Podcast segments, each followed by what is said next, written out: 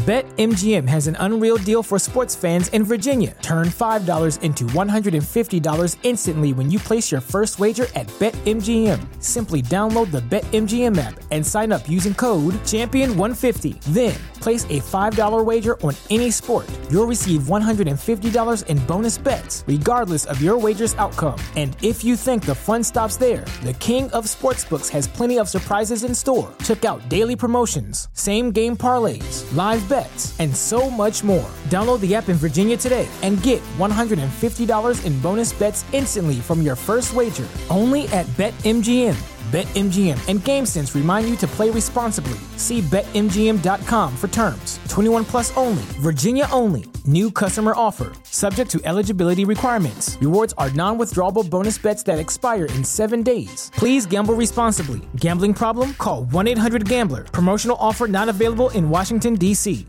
$5,000. That's the average amount of money people in the U.S. are now spending on gas in a year. Five grand. That's crazy. If you drive, you have to download Upside, the free app that gives you cash back every time you get gas. That's right. You can earn real cash back with Upside just by buying the gas you're already buying. You can literally start earning cash back today. I use Upside every time I fill up, and I've already made around two, three hundred dollars. You're putting gas in your car anyway. Why not get real cash back? If you like free money, download Upside. I'm saving the cash I earn from using Upside to help pay for a vacation later this year. Download the free Upside app now to earn cash back every time you buy gas. Use promo code GAME to get an extra 25 cents per gallon on your first tank. You can cash out anytime right to your bank, PayPal, or a gift card for Amazon and other brands. Just download the free Upside app and use promo code GAME for a 25 cents per gallon bonus on your first tank. That's code GAME for a 25 cents per gallon bonus.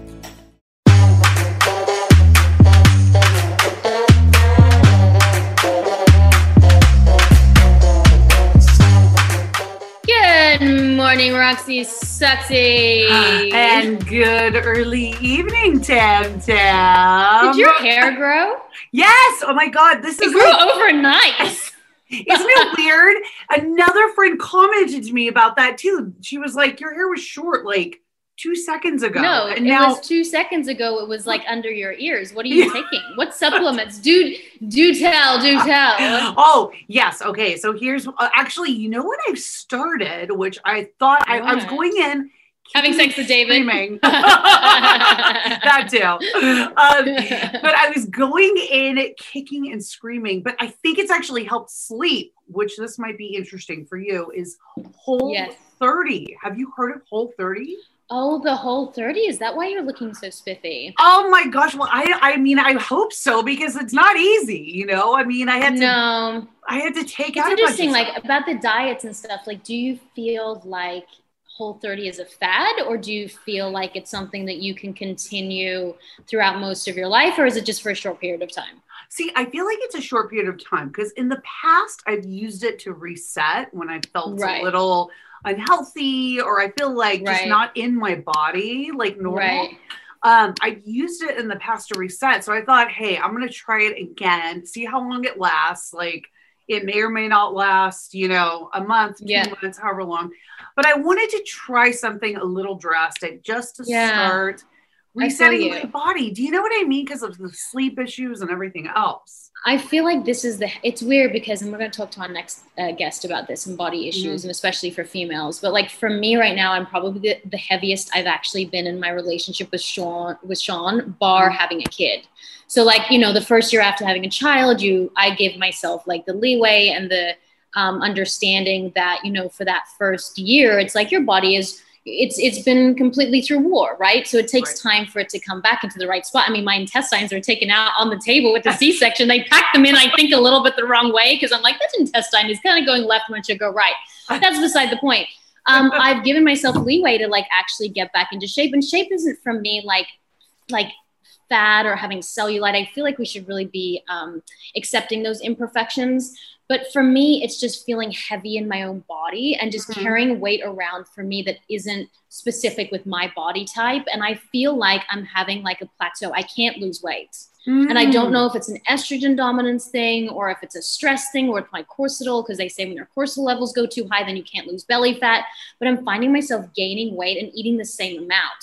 So I don't know. Maybe we should get an expert on. I've heard of this great expert who talks about like you know, when you eat a certain amount, you actually have to, it's all about calorie deficit. Yes. So you can eat healthier, you can eat Mhm. whole grains instead of, um, you know, simple carbs, but you're actually not going to lose weight unless you're in that calorie deficit, which is like eating less. Um, and, but it's hard because my mental health is like, Tammin, don't focus on weight. Mm. You're more than just your weight. You're better than that. There's other parts to you that are meaningful. It's not just about your body. But then the other part of me is like, like shit, I just want to like be the shape that I used to be. See, that's the thing. I think that that's also the thing that we hold ourselves to so much is like, I know I look back and I'm like, oh, why can't I look like how I looked before I had kids or how I looked 10 years ago? And I think we, a lot of us like hold ourselves up to that standard. And it's just, it's so unrealistic because Yeah, I think yeah. like our bodies change, you know, over time. And it's like, Mm-hmm. they change with the experiences that we've had like having kids or you know getting older or you know it just various things and i think we have to learn to like embrace it as hard as it is it's hard. it's hard it's really hard it's really hard but it's one of those things where it's like you know i feel like some days it's better than others there's Yeah. a setback you know you feel like you're going forward and then Yeah. you take two steps back but then it's just like day to day right But then I think we need to say, and I'm going to Mhm. introduce my next guest after this. I need, I think we need to uh, approach it as a bad brain day instead of a bad body day, Mm. right? Instead of just saying. "Oh, I'm having such a bad body day because I look a certain way." Maybe we're having a bad brain day, and that bad brain day is putting ourselves down because we don't feel Mhm. like we look a certain way, and that equates to how we feel about ourselves as people. Mhm. Um, and so the next guest is like perfect for this subject, Roxy, because she was Miss Universe Australia 2020. Miss Universe, think about that. Miss Universe. All like the the entire universe, all the things, not just the world. There's more. There's more beyond just the world. Her name is Maria, and I, I want to pronounce her last name properly. Patelli? Patel? Patil. Patil? Okay, I'm just gonna close. It's so close. Um, she's a writer, speaker, creator, and again, Miss Universe Australia 2020. So welcome and thank you so much for being here. Thank you. Welcome, Maria. You know, I was sitting here the whole time and you were speaking about this and the way that you perceive all of these things that I'm all too familiar with. And I'm just nodding. I'm like, yes, yes, yes, tell him, yes, loved it. And, you know, I'm really grateful that you're holding a space for me. So thank you. Thank you. Absolutely. You won one of the biggest, obviously, the biggest pageant in the world. And so my question is um, if we start from the beginning, like, why pageants? Why why did you decide to go down that road? Obviously, you're a stunning, beautiful woman. Um, when did you think that that was the road and the path for you? You know, it was it was a decision I made in April 2019. I actually remember the month. I remember when I decided I'm going to do it. But pageants, uh, you know, on on the whole, I'll start by taking a step back. Before I was doing that, I was working in HR. So I have degrees in Mhm. psychology and management. I was working in HR and on the side posting and making content on social media around beauty and fashion because those are my interests too. And I found it to be a really good medium to share a lot of my thoughts on things like body image, on diversity, racism. And it was just a great medium that I didn't need permission from anybody else to speak Mhm. on, right? Mhm. And before that, you know, I hadn't really seen anybody um, who looked like me or anyone that I could really relate to in mainstream media in Australia anyway, where Mhm. I felt like, oh, that's what I went through. That's what I'm going through. But look at what where they are now. They're in Mhm. news, they're in politics, they're in whatever. So that lack of representation sort of, I guess, affected my prospects on what I thought was possible for me. And I sought Mhm. out more traditional mediums for success. I thought I'm going to have a good corporate career. I'm going to kill it in my um, academic career. And then social media popped up, and I thought, wow, this is a fun creative outlet, but I can say what I want to say.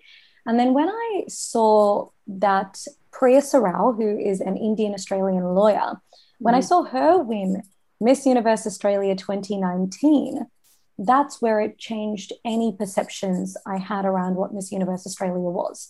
Because I Mhm. guess I thought I was the farthest thing from Jennifer Hawkins, um, don't fit Mhm. that mold.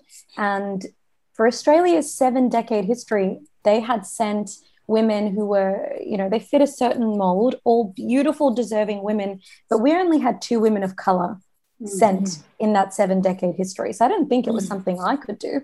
And mm-hmm. when Priya won, I thought, hang on a minute, maybe that could be something I can use to mm-hmm. champion my message. So Miss Universe and pageantry, that was never the bigger goal and not something I've always wanted to do. Rather, it ended up being a platform that I wanted to capitalize on to progress mm-hmm. my own career and further my own message. And it ended up being exactly that because my entire campaign and my entire experience was intentional.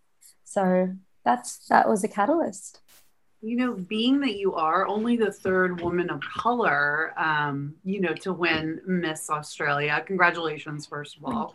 Absolutely. And it's really admirable what you're doing with your platform um, of diversity and inclusion and really, you know, opening up as many eyes as you can to that. And speaking as somebody who is also, I'm, my father is Pakistani. So I'm wow. kind of like half, you know, Desi. So yeah. that that really made me proud too that you yes. were, you know, representing our community and everything. Yes, that's it.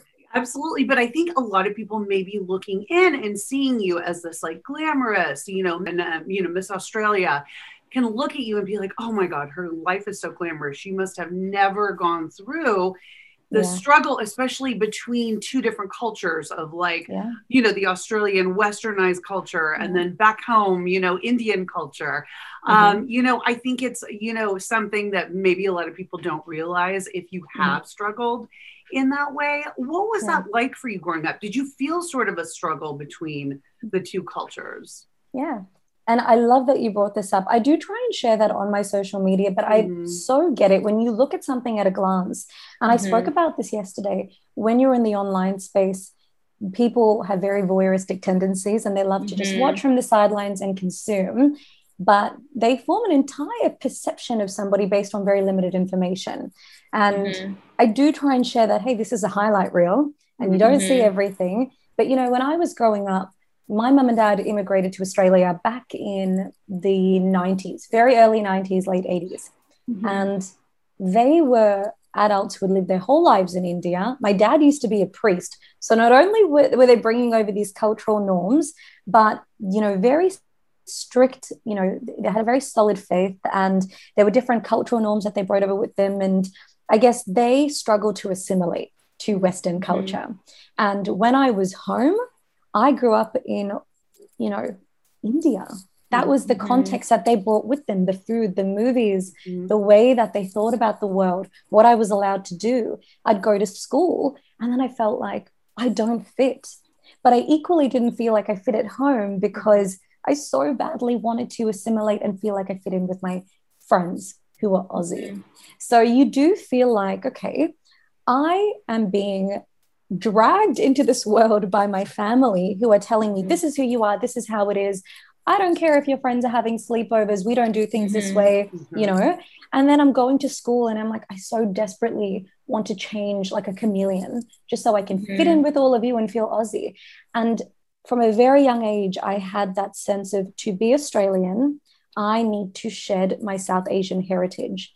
And I mm-hmm. think a lot of third culture kids would know that your cultural identity it's almost a crisis and you think you have to choose mm-hmm. when the reality is what australian is it's a nationality right. it's values mm-hmm. and mm-hmm. it reflects the hybrid mix because that is what this country is built on so that mm-hmm. was a struggle but also the fact that my parents you know they moved over here and they were working class so I grew up, and but education was everything to them, mm. and that's what it's like in South same, Asian communities, same, right? Yeah. So get your education. Yeah. So mom and dad put me in a really good school, and I grew up in a socioeconomic area that was not as affluent as my peers. So not only was there misunderstandings and misperceptions about me based on race, but based on the area you grew up in, mm-hmm. and we could talk about the neighborhood context of race and why ethnic minorities are concentrated in certain suburbs. Mm-hmm, it's right. a whole other thing. But the treatment of people based on socioeconomic status, based on race, that was not easy growing up. Mm-hmm. And I think a lot of that hardship is why I was so motivated and why I did so well in school. Mm-hmm. I, I said to myself, I'm going to work so hard that this is not my life.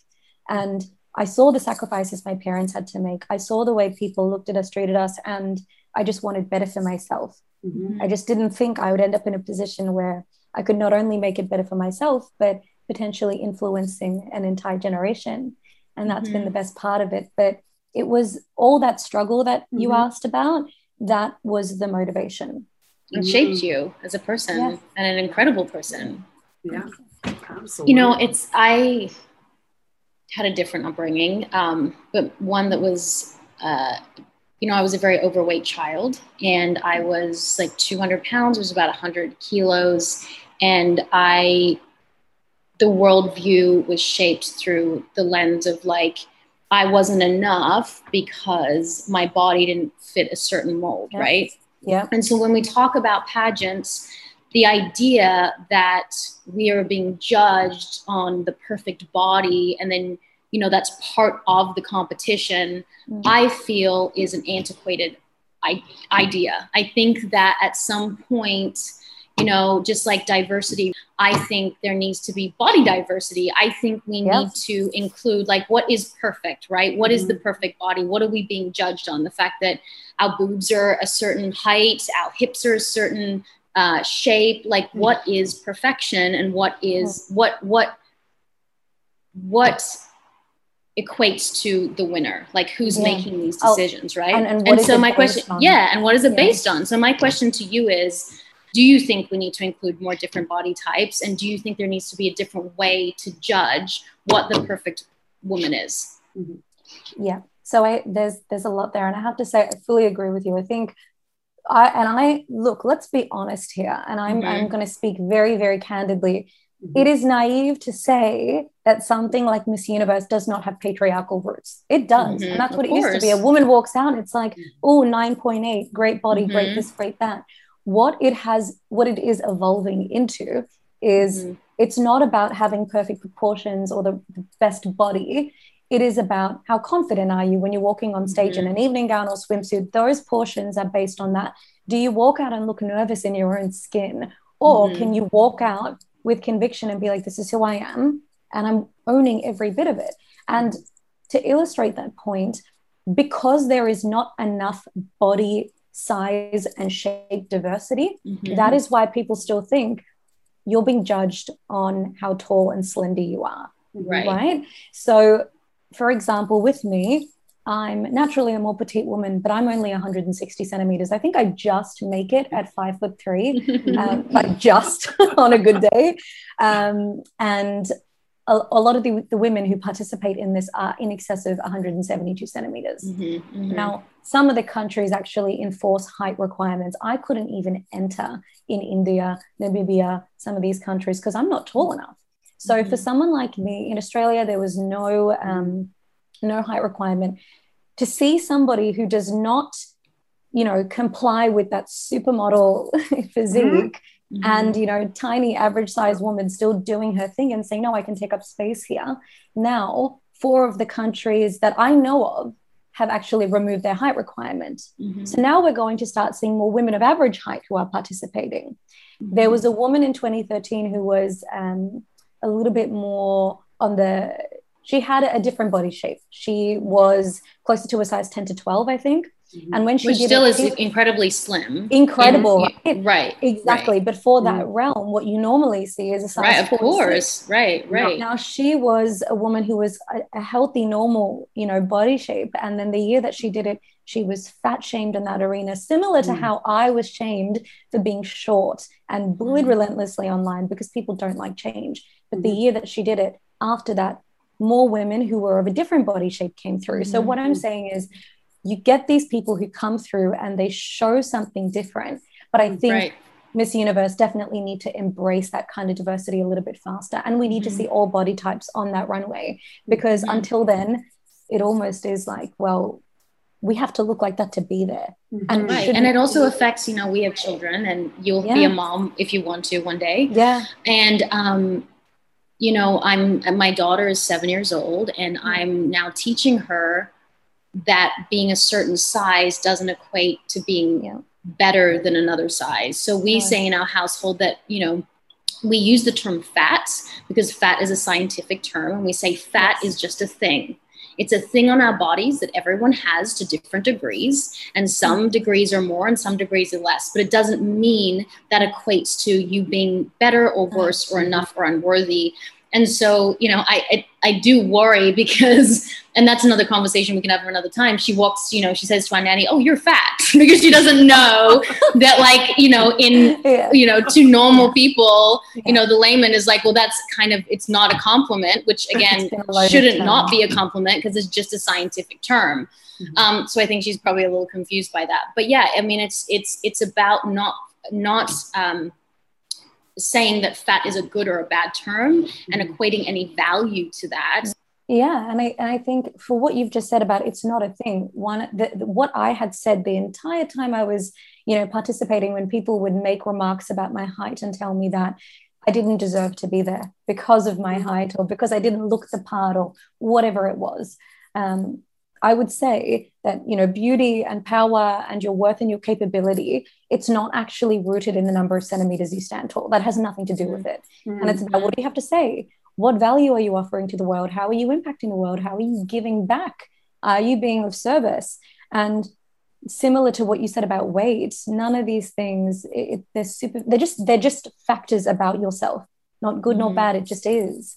And i agree you need to you need to just see that as it mm-hmm. and reflected in these spaces you know even and not just body shapes and sizes i'm talking about transgender representation too mm-hmm. we've had one transgender participant who you know made waves for that community as well so i agree i think mm-hmm. it's just acknowledging this is the beautiful diverse world we live in let's mm-hmm. see it in all these important spaces so mm-hmm. i agree you know, I think it's interesting too because of all the realms that we work in, you know, a lot of it is based on our image, right? So we're right. we are our own brands, you know.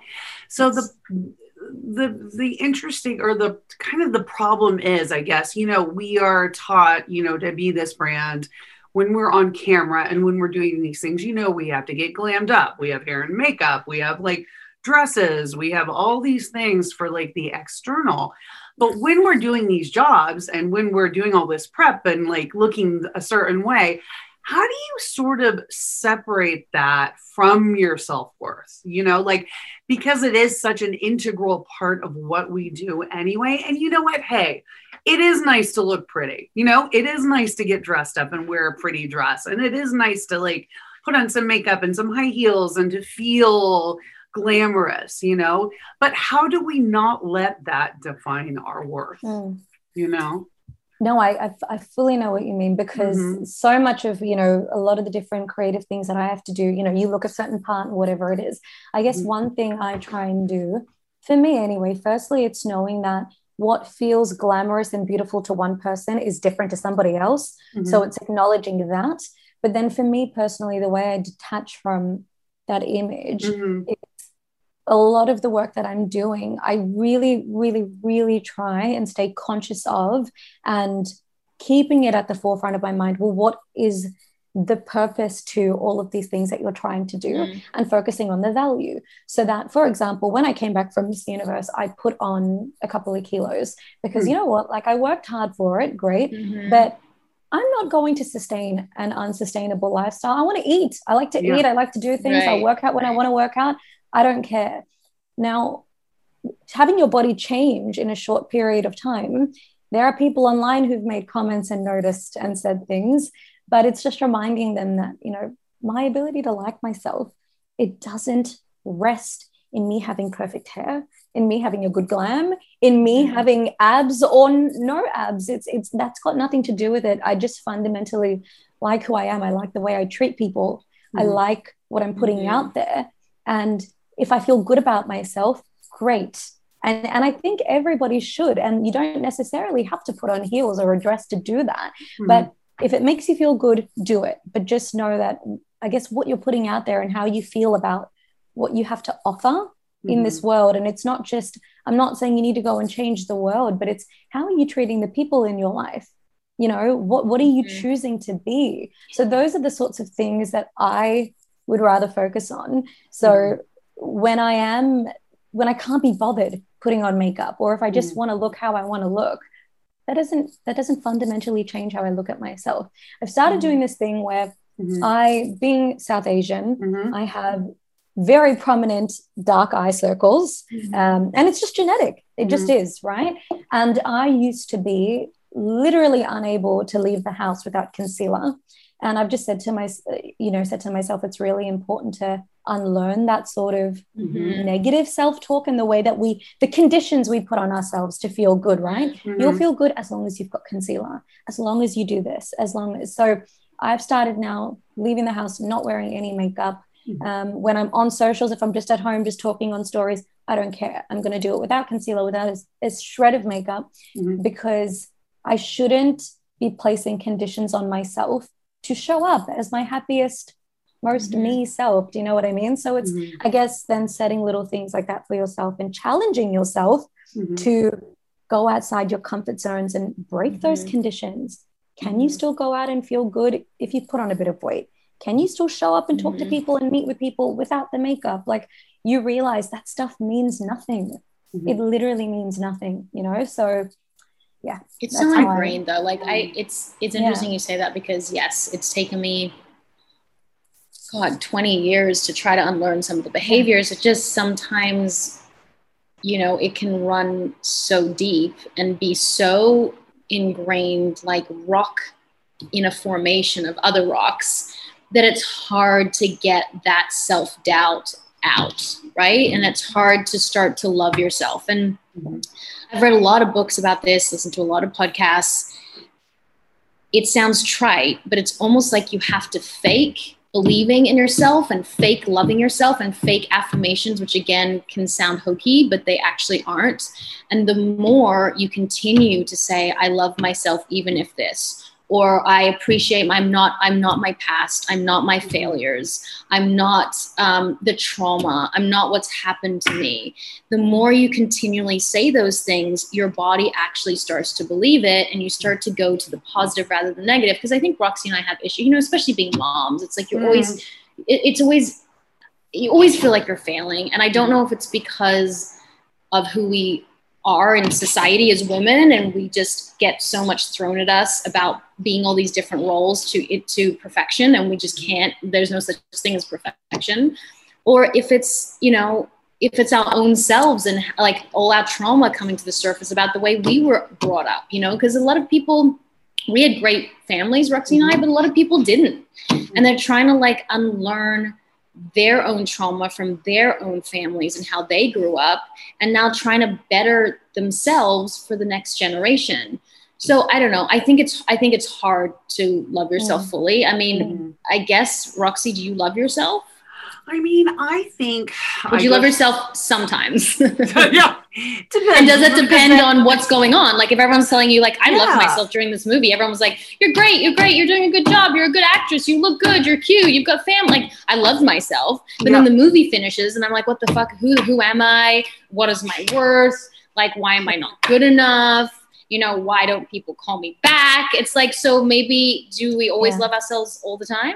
I mean, I don't think so. I think it goes in waves. I know for me, it can be day to day and it can be, I mean, I think there can be factors, right? There's like external Mm-hmm. factors. It's like, are you getting like, and it, it shouldn't be to look to external places to get validation, but it but certainly helps, Yeah. right? It It certainly helps. Yeah. It certainly helps when external validation is coming my way, you know, and I'm like, oh, that's great because maybe I didn't believe in myself Yeah. that day. And I'm getting that, those positive affirmations from an you know from somebody else you know i think too i mean i know we talk a lot on this podcast about our menstrual cycles and i know That that hormonally affects- mhm. yes Yeah. it goes up and down through the month Yeah. and i know there are certain Yeah. points in my menstrual cycle that i feel better about myself than other times you know and i think also uh, you know this whole crazy pandemic that we're all also Mhm. going through has a large bearing on my self-worth some of the time because it's not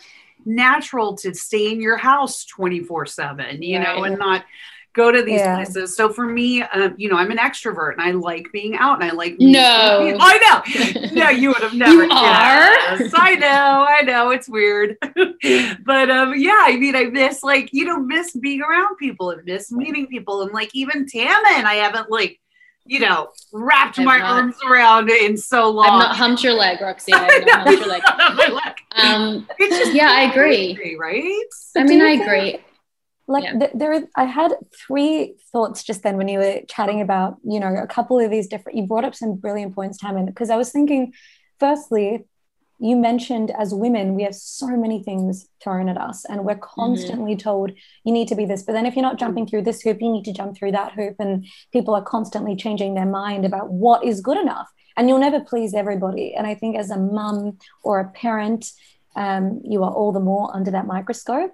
So it's being aware of the context that we live in because mm-hmm. I really think that, especially with social media, you're never going to please everybody. You're just you're exposed to a world of opinions. Mm. But then I think you know when you asked about you mentioned self love. Do we ever really love ourselves? And you talked about how unlearning these thoughts it's like a rock formation you're trying to get out of yourself. I Mhm. really think, you know, firstly, it really helps to redefine what does loving yourself mean because we often talk about self-love journey or my uh, fitness journey and we talk about these things as if it's a destination we need to get to. But what if you know you're right like societal conditioning is so deeply ingrained it is so hard to unlearn it. It took me mm-hmm. 28 years to realize i don't have to be ashamed of the fact that i'm south asian in australia.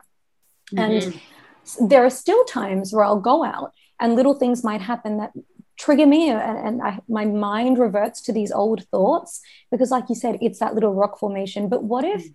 we aspire to not judge ourselves by how how how quickly can we get the rock formation out and rather mm.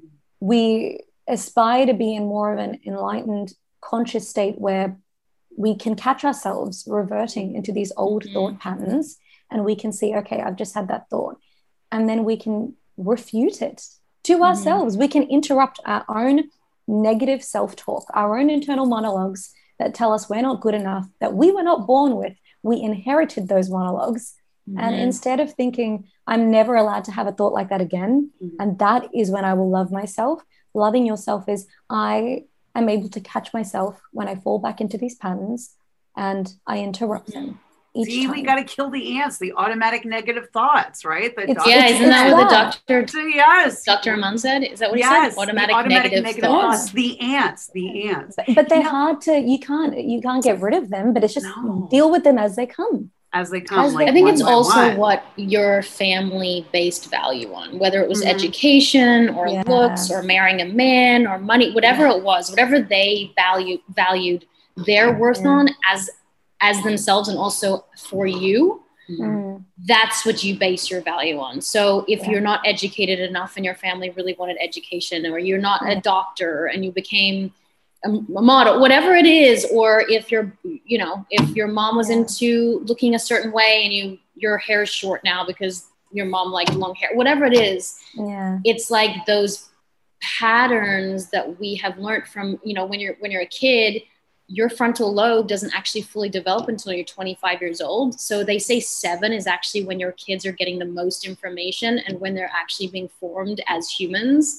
And so mm-hmm. every single thing you tell your child starting from seven years old is really going to shape them as people, or they're going to have to go through a lot of therapy and try to unlearn all that upbringing. And a lot of people aren't aren't able to do that. Like we live, like we're very lucky that we are able to go seek help if we're having mm-hmm. issues or do have good like the three of us do have good families. But mm-hmm. some people come from very abusive backgrounds or financially are not able to do that. And so mm-hmm. it can be a really hard thing to unlearn you know? And so my goal for this show is like whoever listens to this like you know you can also find your own information online or through Mhm. podcasts or search for answers you know search for Mm. answers on how to feel better because i think sometimes it's just it's not something that comes natural to a lot of us Yes, yes. Oh my God, that is like an eye opener that you said the seven year old because our daughters Yeah. are seven right now. i know right like- now it's like and my daughter will hit herself when she gets something wrong and i'm like oh god i'm like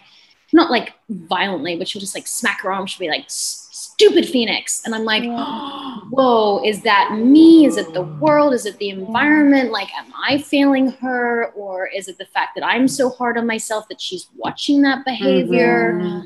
and it's like every time we even look in the mirror like as as as as moms like you have to be very careful of like what you say to yourself Say to in yourself, front of your children. If you're looking in the mirror and Mhm. going oh i look so fat today or oh I'm, I, I look shit in this outfit or whatever you say you say to your husband oh you know you don't know what you're talking about i look like crap whatever it's whatever you're Yeah. saying They're absorbing. these children yeah. are absorbing Mhm. and they just they definitely are taking in everything that you're putting out so you just have to be so Mm. careful because then they're the next generation right if we're like why is the world turning to shit it's becoming because of the parenting you know I mean? Like each person that like pops out a good kid is gonna make the next generation better, and hopefully they'll Yeah. learn from their mistakes and make it even better. You don't want to go backwards. yeah. You know? it, it does become their self-talk they inherited and and you know what i don't have kids Mhm. but i'm trying so hard to be conscious of this for the last few years it's been something that you know you look in the mirror and you think god like you know i look like hell today or whatever but Yeah. it's it's not doing that because you'd never say that to somebody you loved you know Mhm. you never walk up to your best mate and say like you know it's i agree i think we need to that's something to be conscious of You wouldn't say it to your best mate, but you maybe say it to your husband. you look like you hell your husband. Yeah. Like, you have to be so careful sometimes. Like, I would No, never know what? say that to you. I would never say it to my friends. Yeah. No, but, but, it's even road raging. It's like in the car. Like, how do you respond to frustrations? It's it's Mhm. all you are. You know, everything you do, they're going to be your little mirror. That's Oh, my daughter me- that Says swear me words in the car because I only That's not true. I do swear when I'm not near her. But when I'm in the car, I'm like, "You mother effer!" and then I forget Oh she's in the car. And then, she, and then now when I like when the when the car is going, if someone like cuts me off, she yells, "You mother effer!" And I'm like, "Oh my goodness, I am in so much trouble." But again, it's just it Oh came out because Yeah. I felt like Yeah. someone was trying to be rude. Yeah. You would Yeah. never say that in an elevator. You know what I mean? So if you're not going to say it in an elevator, why would you say it in the car? But you know what else? I feel like when it, okay, this is maybe me speaking completely out of my depth here because I'm not a parent, but I've spoken to, I have, you know, friends who are parents Mm. and it's really interesting to see different attitudes to parenting where some of them are so relaxed and they'll Hmm. happily, you know, they'll swear in front of their kids or talk to their kids like they're adults, but say, you know what, you have a choice and they, they take a different approach to Mhm. raising humans who can make good choices. Mhm. And then I have, you know, friends who are a little bit more worried about, okay, I will not swear in front of them. I won't do this, that, or the other. yeah. Yeah. And I think at the end of the day, it's it's coming back to what you said about I constantly feel like I'm failing. You know, you can define what good parenting looks like to you because you know what? Somewhere in the world, there's going to be someone who thinks you're completely stuffing it up. Mhm. And that could be said for anything in life. I mean, what is success to you? What's Mhm. Yeah. happiness to you? What's a good relationship to you? To some people, that might be ending up in a really happy marriage. To others, it's, you know what? We have a good life. We don't need to do that. And it works. And Mhm. I feel like in the world that we live in, people are so polarized in their opinions about things, about what is healthy, what's not, Mhm. what's right, what's wrong, what's good, what's bad, when a lot of these things are nuanced. And Oh my goodness, it's all us- it's all shades of gray. is. Yeah. And I just i feel like kids, to be honest, like Mhm. if I just want my child to know that I'm fallible and that I'm not perfect because I think when we are raised, we think our parents are God. We just Mhm. do. And we think Yeah. they know all the answers and we think that they don't make mistakes. So my biggest thing with my daughter is when I do fail and when I do make a mistake, I sit down with her and I said, "You know what? I shouldn't have done that. I was I was struggling with something and that had nothing to do with you." Because I feel like if our parents always said that to us, we'd go, "Oh my goodness, they we don't have to put them on the pedestal. We we they are just as damaged as we are, you know. Everyone's Yep. just fighting their own battle and they're trying to be the best person that they can be." And I feel like when children see that, they understand more about why they got yelled at or why Mhm. everything was so stressful or why they bec- they kind of were sucked into something that was never about them because when i'm Yeah. stressed i get yelly Mhm. and so now she knows that it's not about her and it's she it's not her fault and she doesn't need to feel bad it's the Mm. fact that i was struggling and so i put that on her Yeah. so i think it's Yeah. important for us to explain to our children when we fail. A hundred percent. It's It- really it is really important because you know what i think there was a period in my life where i felt at times disappointed by my Mm. parents growing up and um, you know, everyone's parents have their things that they're dealing with, whatever it is. I used to, like you said, put them on a pedestal. And I think it Mm-hmm. wasn't until my mid 20s that I thought, you know what, they were just human beings doing the best that they could. Mm-hmm. Um, like me, you know, they had struggles and they had, you know, maybe unresolved traumas that they needed to heal that they couldn't. But because we grow up thinking, and I think in South Asian communities, there's this emphasis on hierarchy in families where Mm-hmm. it's like, grandparents, then parents, and then kids need to be really respectful and respect your elders at all Mm-hmm. and live for your like that. elders really you're That's supposed to really live for them yeah Yeah. But I Mhm. think I, I wish I had conversations like that because that would let that would let me know as well. Hang on, if I Mhm. fail, it's not a reflection of me as a person. I just couldn't do this, or maybe this didn't work out for me. And I think that's Mm. such a healthy dialogue to model with your kids. And I kind of wish, you know, God bless my parents, but it did make me a bit of a perfectionist because Right. they held Mhm. themselves to super high standards. And then when things would mess up, I used to be frustrated because I had these expectations of you're the parent, you can't stuff up. So then there was disappointment. That's an unrealistic model to have in your head that's just going to breed a world of negative emotions. So I think that's a brilliant point to make. And that's something I would try and be conscious of if I choose to have kids one day. Mhm. And you know, just going on these like sort of negative thoughts and things, I wanted to Yeah. ask you both about imposter syndrome Yeah. because I feel Oh, like yeah. I've Yes, had it. Definitely. Right, we've all had it, and it's it's one of those things. Sometimes it's there, sometimes it isn't. It's like with different milestones, you know. It's like Mm-hmm. even actually, funnily enough, it's like when good things happen. You know, it's Oh, like that's when it creeps back in, right? And it's like. Oh my god like i'm not i'm not supposed to be here i'm an imposter like what am i doing Yeah. here you know But you know what, Yeah. Roxy? Not- everyone's an imposter. you think I You think, think so. everybody- I think everyone's faking it until they make it. I feel like no, no one really had. I mean, we all think that we know what happens when we die. I mean, no Right. one's died and said, come back and said, you know what, this is exactly This what it looks what like. happened. yeah I mean, like we're all we're all just trying to figure it Yeah. out, and Yeah. I feel like everyone. Yeah, I mean, some people might have more education or might might have more experience, but I feel like everyone feels like they're an imposter, and they're all just faking it. I think we're just better at faking it. Some people. Do you know though when when we talked about I guess I think the only thing that is and this is when we talked about opinions as well and Mm. people you know y- no nuances. There's no room for nuances and things like that. I just feel like the only thing that is ever certain is that everything and most things are uncertain. And when it comes to Mhm. imposter syndrome um, you know particularly for minorities not just people of color I mean people from the LGBTIQ plus community people with disabilities people of alternative gender identities you know it it just it is so much stronger Mhm. because it's not just like you are all of a sudden maybe scared of stepping into a new level of success or a new situation and, and you don't know what to do you actually really haven't seen it done before by many people in your community because that opportunity hasn't been there Mhm. so therefore, you don't, it's not even just imposter syndrome, it's I have not seen it done and I have not even thought it's possible for me. Mhm. So like I know I've I've had it a lot and I'm still unlearning it to the point where I had really bad crippling social anxiety when things started to go right for me in 2019. Before Miss Universe, before any of that, I did my first modeling job in 2019. Mm. And I was so sick with anxiety before it that I had to pull over in the car on the way there and I had a pit in my stomach and had to, okay, just breathe. Because I thought, why have they chosen me? Mhm. Why, why me? Because again, deviate from the norm a little bit in terms of what I thought I would need to be to be in these spaces. And I thought, why I don't deserve to be there.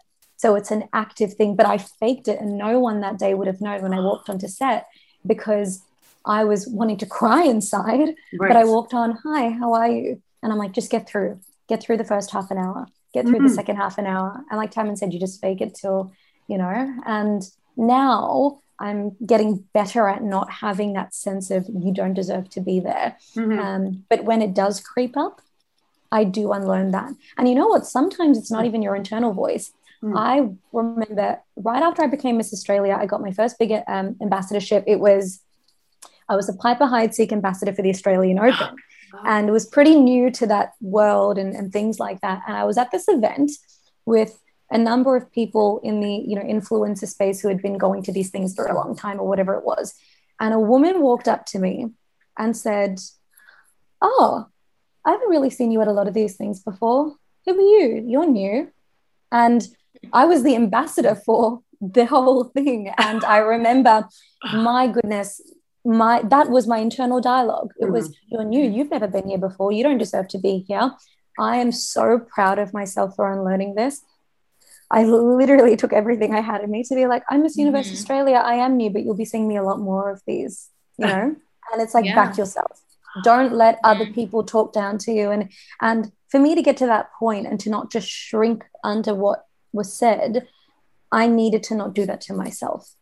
And Mm. sometimes you need to actively, you know, and that was about a year ago. And Mhm. yeah, you just get better at it every time you do it. Yeah, you Yeah. got to tuck yourself off the ledge almost, you know? Yeah. Yeah. Sometimes it's like Roxy's do it. holding me while I'm on the ledge. Going, do it, do it. I don't wanna do do it. Yeah. Don't.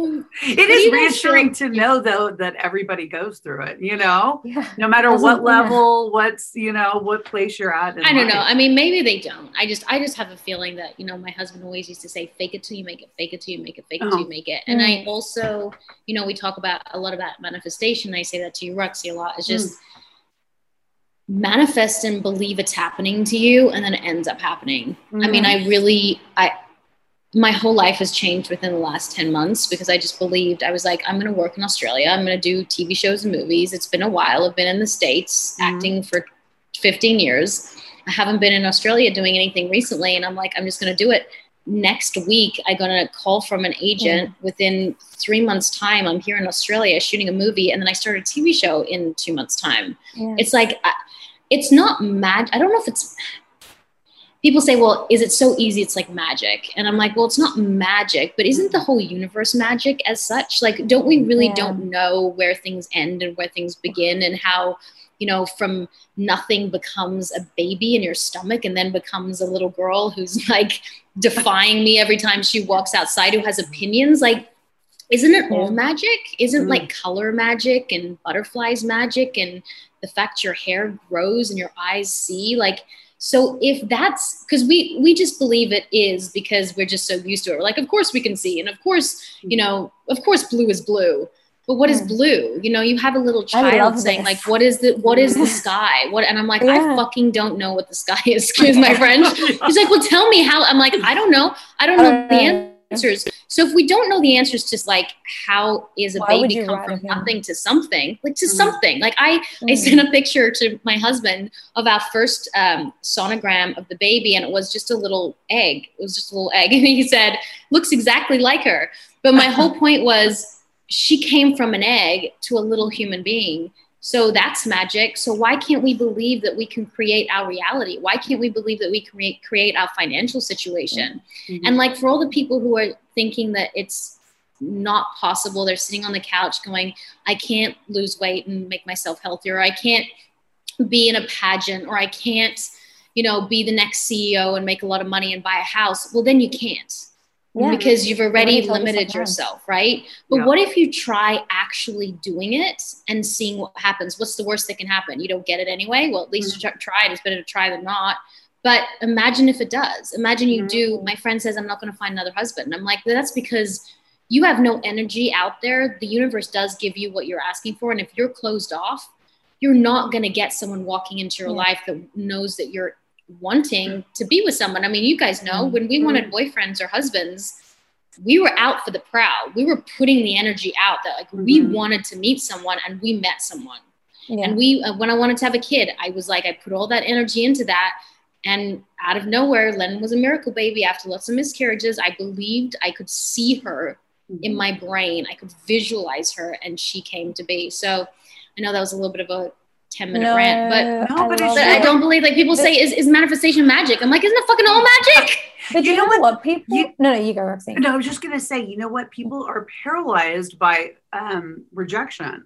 You know, Yeah. the fear of the no. I like that's Mhm. why a lot of people don't get up off the couch. It's like Mm-hmm. they're already thinking of the worst case scenario, right? So it's And like what is the worst case? That you don't, think you're exactly where where you you are, are. right? You just right, don't move forward. right. And then or you they'll get a no or they'll get like a rejection or like it won't be what they thought it was going to be Yeah. or it could take them on a totally different new and beautiful direction you know it's like They say, But- yeah. the fear of not knowing you know it's like all these different factors like weigh into somebody i think not being proactive about it or not manifesting Yeah. you They say know? that about also- money too, and your Mhm.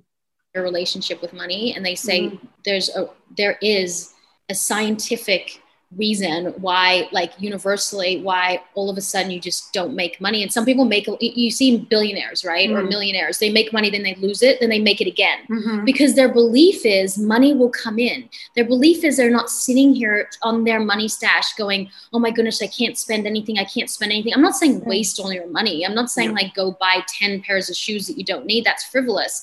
But if you don't believe that money will continue to come, then it just doesn't. There's a blockage. And you will Mm. notice that people who make money seem to always continue to make money even when they go through bad times. They always Mhm. seem for money to come in. Then there are people who just don't. And I think it's because of your relationship with it. Mhm. Yeah. Mhm. But you know, when people talk about magic, I, I think, and is this magic? Is this not? It's what, what is your definition of magic? Because if you're thinking of it in terms of like Dumbledore and Harry Potter, like of course, like it's you know, no one's saying it's that, and it's when we talk about manifestation, I think a lot of people, it's not even just fear of the no. I think a lot of people want hard, concrete, scientific evidence. Prove to me it works, Mhm. right? Mhm. But you know, 30 years ago, there were many things that we know now that we didn't know then. Mhm. And I think when you think of the world, and, and this is for anyone who's curious about this sort of thing, if you read Dr. Joe Dispenza, he is one of my favorite educators on this topic. Dr. Joe Dispenza talks often about um, manifestation from neuroscience, epigenetics, and also Mhm. quantum physics. And he talks about the world in terms of energy. And when you think of the world in terms of energy, you will understand how thoughts, actions, feelings, all of that is interlinked and how it influences each other. So, um, you know, the way that you think about yourself, I can't make money. And I've recently started doing this in my own life, Mhm. you know, to manifest financial abundance, to manifest opportunity. The, the thoughts that you think, they carry a frequency. And that creates an electromagnetic field around you that will attract like people experience opportunities and things. And if you're telling yourself, no, I'm closed off, then there's a part of your brain where it's called the reticular activating system. You tell Mhm. yourself, I will never make money and I just have to hold on to every dollar. Mhm. It primes your mind to see the world that way. And Mhm. all of a sudden, that which you've now made personally significant to you, your Mhm. inability to manifest cash and make money, that is how the world will respond because that's how your brain's going to filter it. So, Absolutely. yeah, the way that you think, it has tangible, it carries a tangible frequency, but also you are creating a filter with which your mind is going to view the world. So it, it does matter. It absolutely Mhm. does. That's I love this conversation. I could talk about it. I I only started manifesting Yes, yes. since October, and my whole life has changed. right. The My last entire life months, has my life has and changed. Yeah. Everything that I've wanted and asked for has come. Not only has it come, it's come in abundance. And Okay, Tammin, you have to tell everybody how you started doing it. You know, like what was like the first step? Well, I mean, look, I, I did unfortunately do the cheesy thing where I read a lot of books on manifestation, and one of them was The Secret. Um, and I just, what they say in The Secret is whatever it is in your life. For me, it was, you know, I was wanted to figure out my career. Mhm. And I was in a situation like a rut with my career. I just had had a baby, and yes, COVID, the pandemic had just hit. So I was in a rut and I wanted abundance when it came to my career. It wasn't necessarily financial abundance, but that does come hand in hand. Um, so for me, I wrote out exactly what I wanted. I put it on the on the on the roof of my bedroom, and every single morning I would wake up and I would say, "I am going to have a, the career of my dreams. I'm going to be able to work again. I'm going to work in Australia and the US." And I just said it every day. And I, Mm. you know, even when I didn't believe it, Mhm. the more repetition your brain does with the same over and over affirmations, sentences, manifestation, you start to believe it. You start to believe something that might be unbelievable to you at that time. And um, and when it says when we when we talk about manifestation, they say that it's not like the phone's going to ring and say, you know, here's the next Thor movie, you're the next Right. lead. But it's going to open up opportunities for you to be mm-hmm. able to move in that next direct in the next for the next step for that in the direction of what you want and for me it was like i was getting more opportunities auditioning and those auditions were then ending up I was doing a good job and I was ending up getting the roles. So um, it's just you start to get more opportunities, and then it's whatever you do with those opportunities that I mm-hmm. believe is how manifestation has worked for me so far. That's interesting, though, you know, because it's like even in the days you don't believe it, because of course there are going to be days you don't believe it, you know, and you don't feel right. in tune with it necessarily, right. but that you just still say it until you believe it and you need to visualize visualization mm-hmm. is such a mm-hmm. powerful tool you actually have to sit there with your eyes shut and actually see yourself mm-hmm. either with the check in your hand or your mm-hmm. bank balance when you look at your bank balance mm-hmm.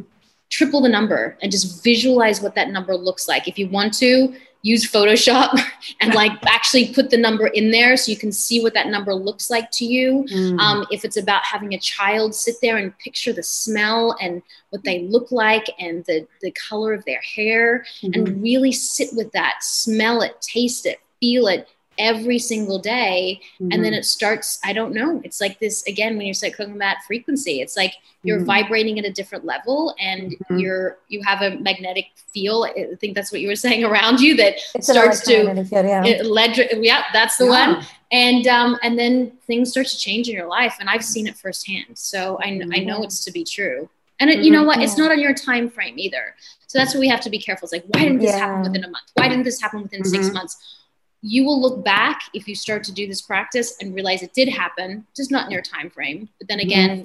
is it ever at that time frame mm-hmm. and not mm-hmm. necessarily in the way that you think either it depends how specific you are but also to that point it's you can say i think there's a formula to it and i think it really has to be an alignment of your intention your mm-hmm. energy and your action because you can fully believe it and you can um, have the energy but if you're not actually taking tangible steps towards this and doing mm-hmm. what you can, I think it's almost like waiting for things to land in your lap. It's like to Tammin's point about waiting for opportunity, right? Mm-hmm. So then you have to do something with it. Mm-hmm. Um, similarly, you could, um, you know, be doing all the actions, but not really believe it's possible for you. And then mm-hmm. that shift what you are attracting to you.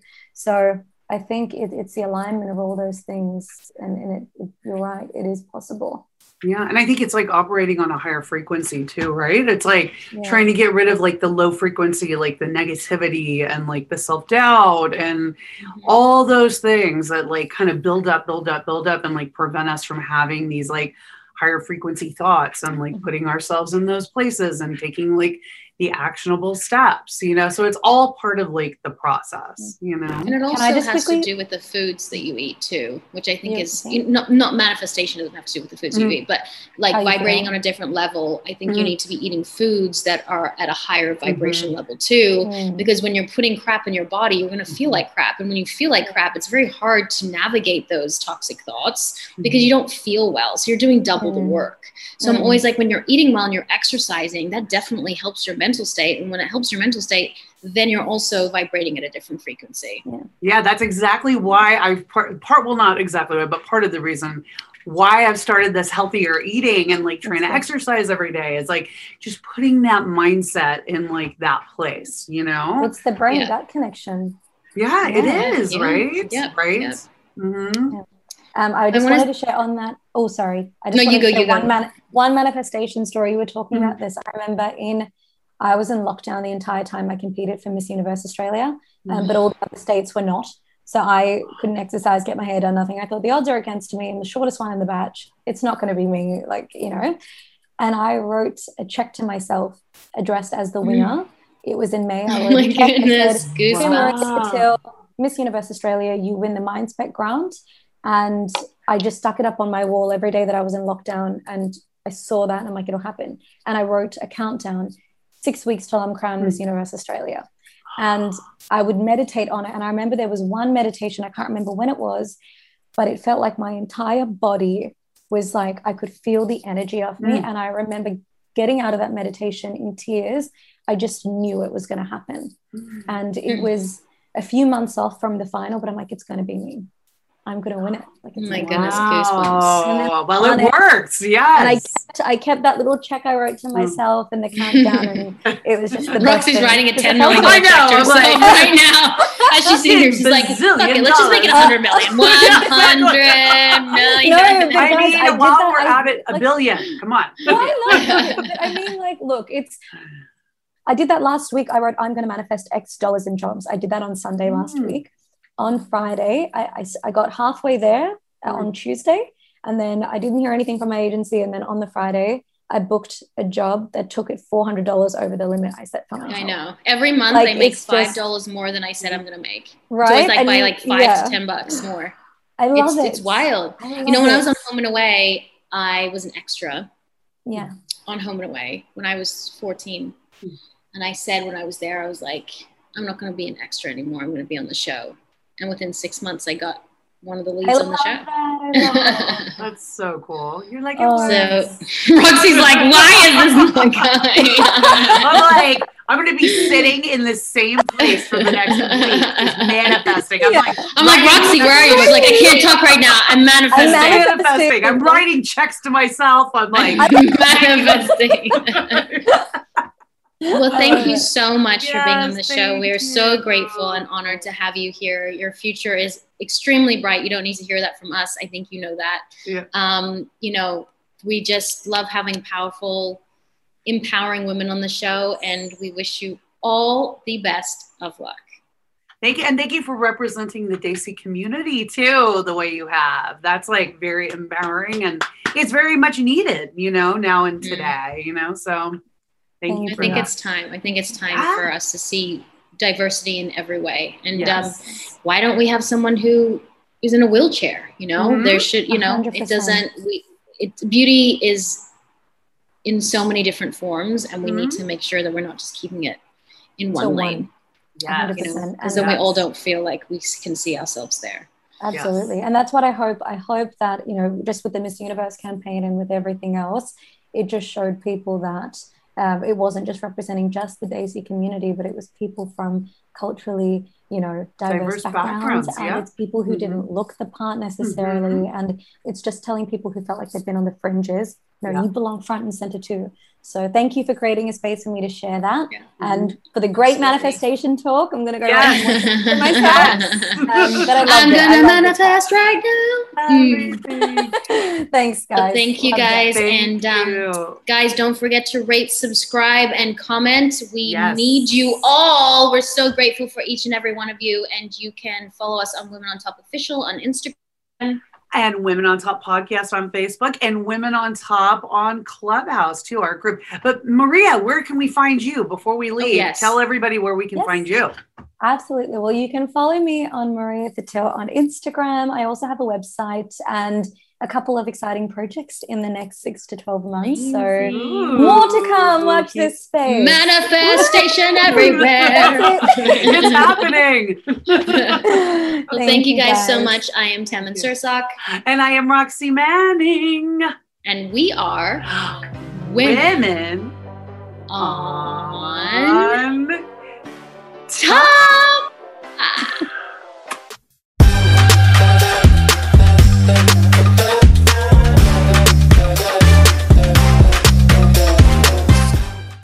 BetMGM has an unreal deal for sports fans in Virginia. Turn $5 into $150 instantly when you place your first wager at BetMGM. Simply download the BetMGM app and sign up using code Champion150. Then, place a $5 wager on any sport. You'll receive $150 in bonus bets, regardless of your wager's outcome. And if you think the fun stops there, the King of Sportsbooks has plenty of surprises in store. Check out daily promotions, same game parlays, live bets, and so much more. Download the app in Virginia today and get $150 in bonus bets instantly from your first wager. Only at BetMGM. BetMGM and GameSense remind you to play responsibly. See BetMGM.com for terms. 21 plus only, Virginia only. New customer offer. Subject to eligibility requirements. Rewards are non withdrawable bonus bets that expire in seven days. Please gamble responsibly. Gambling problem? Call 1 800 Gambler. Promotional offer not available in Washington, D.C.